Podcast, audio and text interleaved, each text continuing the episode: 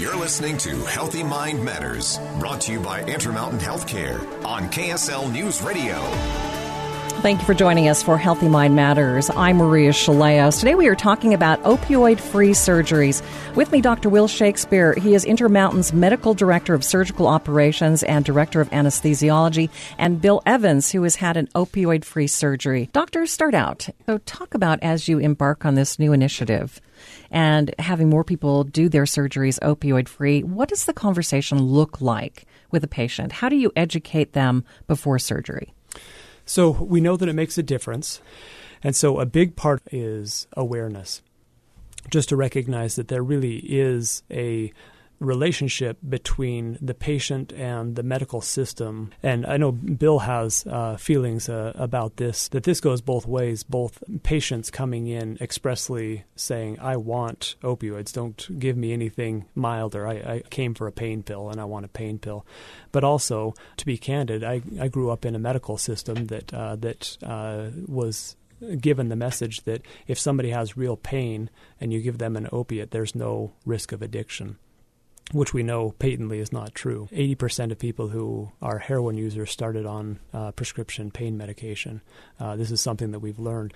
Bill, you, you talked about having a sports injury and talk about your experience with that and opiates. First, I was in a motor, motorcycle accident when I was 19. I needed uh, ACL and PCL replacement, and uh, so when I went to the went to a doctor, and then I went to a surgeon, you know, and you know, my doctor's like, "Oh yeah, here you go. Here, here's here's what you need," you know, and then I go have an MRI, which I had to have surgery, you know. So this is where it starts: is having six surgeries on my knee, and then you know having physical pain, and then I go to a doctor. Oh man, I'm still in so much pain, you know. And they say, you know, they they can pull up your DOPL and you ask them, say, and they say, "Oh well, okay," you know, they'll give you your prescription, but then you turn around and you go to the next physician or the next surgeon, you know, and he says, "Well, I don't think you really need them," and they and and really you're already in your addiction process by going through all this stuff with doctors, you know, and one doctor shuts you down and says, "Oh, I think you may have a substance abuse problem,"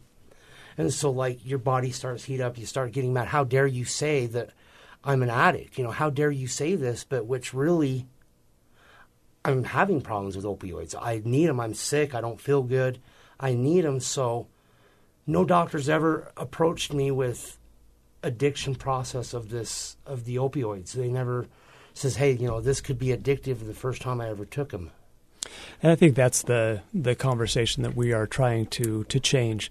So we know the Mayo Clinic has done a study in which they they show that uh, the after surgery patients use about one third of the pain pills that they're sent home with, and this is an initiative that uh, Intermountain Healthcare is taking very seriously. Is to to right size the the prescription that a patient is sent home uh, with after uh, a surgery. Uh, Dr. Nate Richards, uh, f- who is the leader of the Surgical Subspecialties Clinical Program for Intermountain Healthcare, has has led really uh, innovative work on this where they have sent surveys to patients saying you just had sinus surgery how many pain pills uh, did you require, and uh, based on that information, has has cre- created uh, an application that's available to physicians uh, that is uh, that that will tell a surgeon uh, after you have done a knee scope or after you have done gallbladder surgery what is the right size prescription to send a patient home with.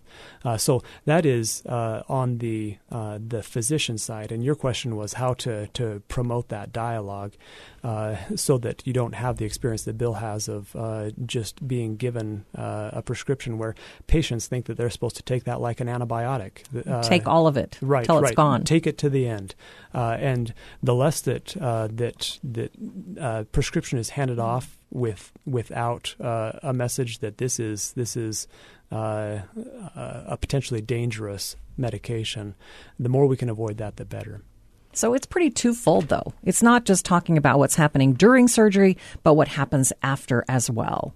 And does that include follow up after that? I mean, what happens if the person does actually have pain after the surgery?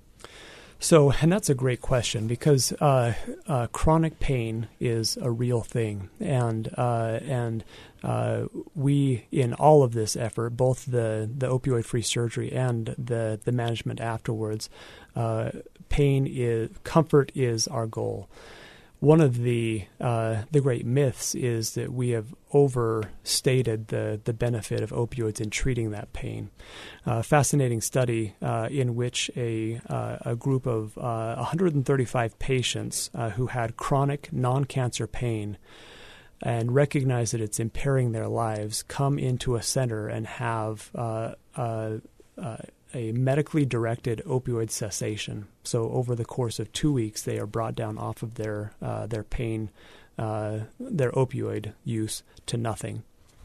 And at the end of that two weeks, their pain scores are better, their activity scores are better, their coping mechanisms are better, and so we have uh, over uh, overstated the benefit that we're getting from the opiate. And and Bill uh, uh and uh, others that I've talked to can comment that that it gives a buzz, uh, and in certainly in in acute pain and in cancer pain makes a big difference.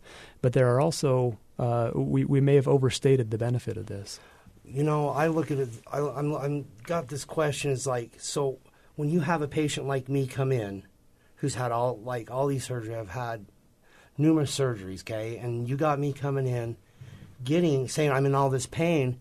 So let's just say I'm really not, but I've got the perfect lingual of coming and talking to you and saying, hey, you know, this is what's going on with me and this is how much pain I how do you tell which one's telling the truth and which one's not? Which one's mm. an hmm. addict and which one's really in pain? Because somebody could really tell you a story and make you believe it, and you're willing, and some doctors are just willing to write it out.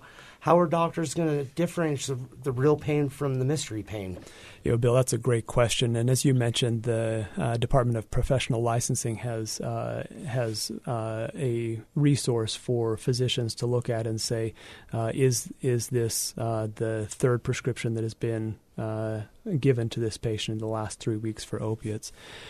But uh, a piece of that is really uh, having the mindfulness to to ask: Is this something that is going to be improved over the long term with opiates, and uh, that's that's the kind of mindful conversation that uh, that we want to have. Because Bill's exactly right that that in nobody likes that conversation, that uh, that confronta- uh, confrontation about uh, I lost uh, the prescription or I'm still in in pain, or and the easiest way to get out of that situation is to write a, a prescription, but that's that's really doing no good for anybody involved. And so that's that's our our uh, goal in the future is to to number one get fewer pills into the community. Uh, and if I can uh, bandstand for a minute, one of the mm-hmm. things that I I want to say is uh, check your nightstands, check your uh, your medicine cabinets, and if you have uh,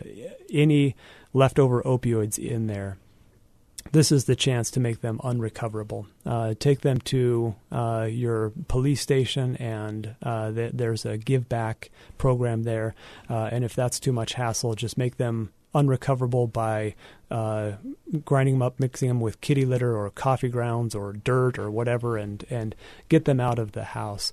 Uh, we we hear too many stories of dad has a sinus surgery uh, and takes one pain pill, uh, and then the rest are in the medicine cabinet. Friends are over for a party, uh, asked to use the restroom, and then the uh, opiates are gone. They disappear. Mm-hmm. And uh, and so that's that's uh, it's a good reminder. Issue number one is is is uh, anywhere as as the uh, psychologist uh, Ted Jones, who who speaks eloquently to pain psychology, says, anywhere that you would not leave a loaded gun or uh, $300 in cash, don't leave uh, opiates because those are uh, they're they're that deadly and they're they're that valuable. All right. And we need to take a break. And you're listening to Healthy Mind Matters on KSL News Radio.